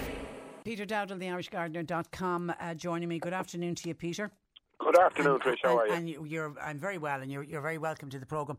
Can you start by something that we kicked off, I think, last week when I started? We started talking about Christmas cactus. Um, and by the way, I looked into what you were talking about the different cactus, the the one for Thanksgiving and the one for Christmas, and I've discovered the two that are in our canteen here at work because you can tell by the, the by the shape of the leaf of the Christmas cactus which one it is. One is a Thanksgiving cactus, and the other one is a Christmas one because the Christmas Well, one is spikier. So There you go. And that, that's Anyway. why we. That's why you have the uh, one earlier than the other. That then led to a flurry of texts and calls afterwards, and even the following day, about taking a cutting and how do you go about growing a cutting, and what is the right time of the year to do it. Well, they're very easy to grow from cutting. We had the question last week as well, or a couple of weeks ago. And they're, they are very, very straightforward to take from cuttings. So th- those swollen leaf leaves, which are modified le- or modified stems, those kind of segments as we call them, um, it, where they join each other, that's the node in a Christmas cactus. So, so that node is the important bit. That's where the roots are going to develop from. So you want to take a cutting if the segment is a decent enough size, then one segment would do. But more often than not, you want to use two segments in your cutting. Um, the node at the base of the cutting, dip it into a small bit of rooting powder, and then half bury, like 50% of that segment needs to go under the soil. For stability as much as anything else, Trish. Uh, uh, and into any decent multi-purpose compost, well-drained multi-purpose compost. Um, and they will root away quite easily. If you're doing it indoors, you could try doing it now this time of the year. I would imagine they'd root away this time of the year. They kind of the kind of thing that nearly 12 months of the year you could be taking cuttings from them, uh, and they root away quite easily. So I would give it a go now. Yeah. Yeah. Okay. And wait, wait until maybe to take the flowers off if there's flowers on it. Sorry. Yes. now, if, yeah. if, yes. Sorry. If there's flower buds on top of that cutting, on top of that one or two segments, then yes, remove them uh, because you want the energy of that cutting to go into developing roots, not into not into the flower. Yeah. And and my tip, and, and it works every year. Keep de- keep deadheading, and you can get loads and loads of flowers. They, it just keep coming Yeah. and coming and coming. Yeah, the more the more you deadhead them, the more flowers you're going to get. A small drop of tomato food or something like that as well Yeah. could also help as well. Actually, Okay, some questions in. Mary says, could you please ask Peter? We have a, a bottle bush tree. Yeah. Can we cut it back now as it's gone very wild? Thanking you. Bottle brush are one of these. They're ca- is what they are, and they're native to New Zealand or Australia, depending on, on which one you're growing. But um, they're one of these that you need to be a bit careful when you're pruning them back. They are evergreen. Um, they're they're going to flower early in the year, so you have their flower buds, or well, sorry, not early in the year, but early in the spring, spring summer. Um, so they have their flower buds on them already. So if you prune them now, you're going to you're going to cut back, or you're going to remove next year's flowers. But also, um, I wouldn't recommend pruning them at the moment because of we are coming into the, the period of lower temperatures, so frost and that is going to be a risk. So when you cut something back, uh, you're encouraging a bit of new growth, and that's very, very tender and vulnerable new growth. So you don't want that coming into the frosty season. Rather do it at the end of the winter as we're coming into the spring. But what I would do is actually wait till the flowers are finished, um, probably be kind of the end of May, that kind of time, uh, and cut it back then. You can cut them back relatively hard. Just bear in mind that you it is evergreen, so you do need to leave greenery on it to photosynthesize. So make sure that however hard you're cutting it back, you are leaving a certain amount of green foliage and green leaves still on the plant. Okay, now there a couple of people are asking the same question about hydrangeas. Is it okay to cut them back now? Somebody's more specific. Can I cut back hydrangea annabellas now?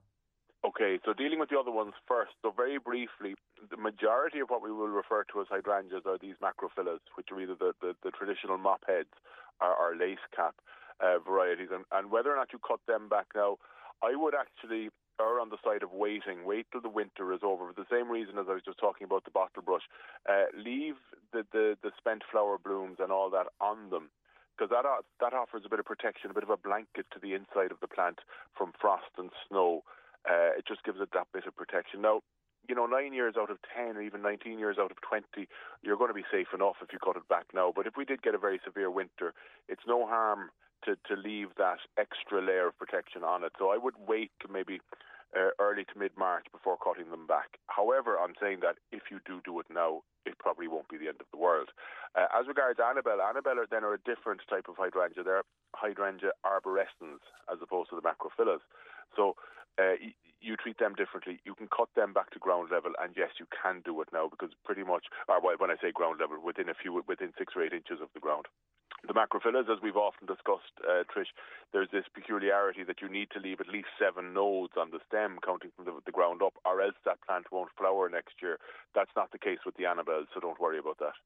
Okay, is it too late to replant a tree to a different location in the garden? Says Mairead. Now that's It, it's not too late. Okay. It's not too late. It's, it's the opposite. It's a bit too early. We're just coming into the season now for moving stuff. So the time you want to move stuff is at the, the dormant time of the year in the garden when everything's beginning to go to sleep, which is only around now because the temperatures up to this week were, were as we know, up, mm. you know, hitting 20 degrees during November.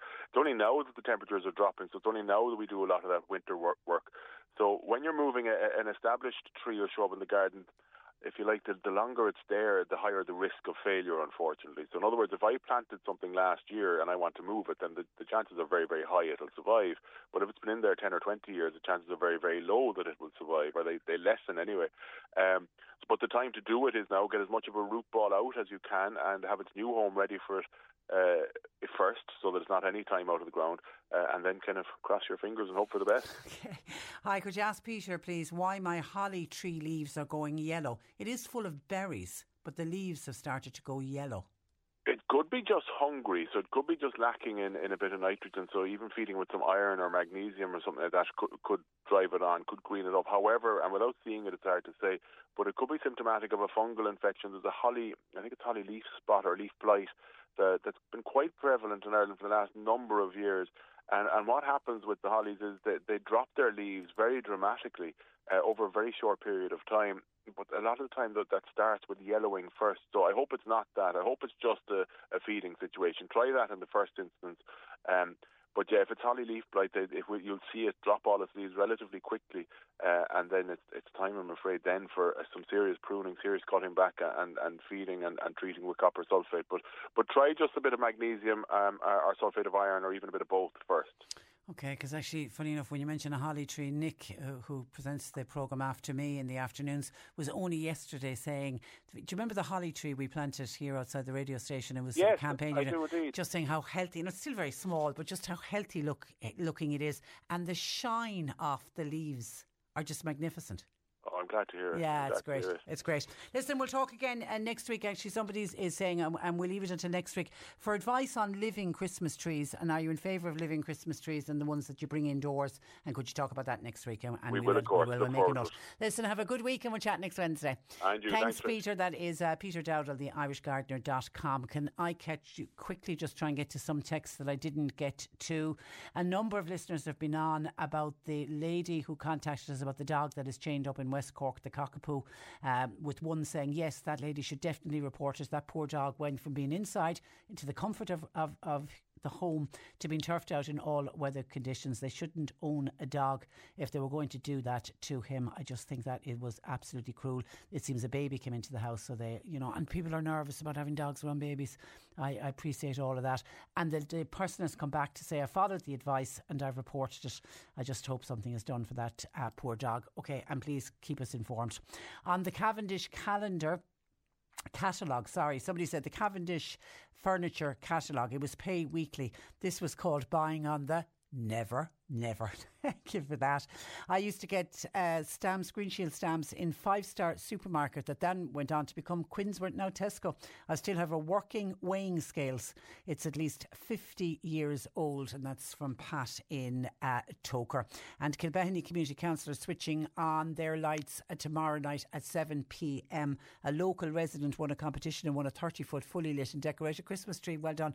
Uh, enjoy and have fun at that. Okay, I'm over time. I've got to leave it there. Thanks to John Paul who produced. Nick is with you for the afternoon. Talk to you tomorrow. today on C103. With Corrigan Insurance's Macroom, now part of McCarthy Insurance Group. Want great advice? You know who to talk to. CMIG.ie.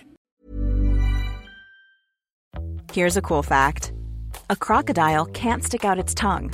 Another cool fact you can get short term health insurance for a month or just under a year in some states. United Healthcare short term insurance plans are designed for people who are between jobs, coming off their parents' plan, or turning a side hustle into a full time gig. Underwritten by Golden Rule Insurance Company, they offer flexible, budget friendly coverage with access to a nationwide network of doctors and hospitals. Get more cool facts about United Healthcare short term plans at uh1.com. When you make decisions for your company, you look for the no brainers. And if you have a lot of mailing to do, stamps.com is the ultimate no brainer. It streamlines your processes to make your business more efficient, which makes you less busy. Mail checks, invoices, legal documents, and everything you need to keep your business running with stamps.com.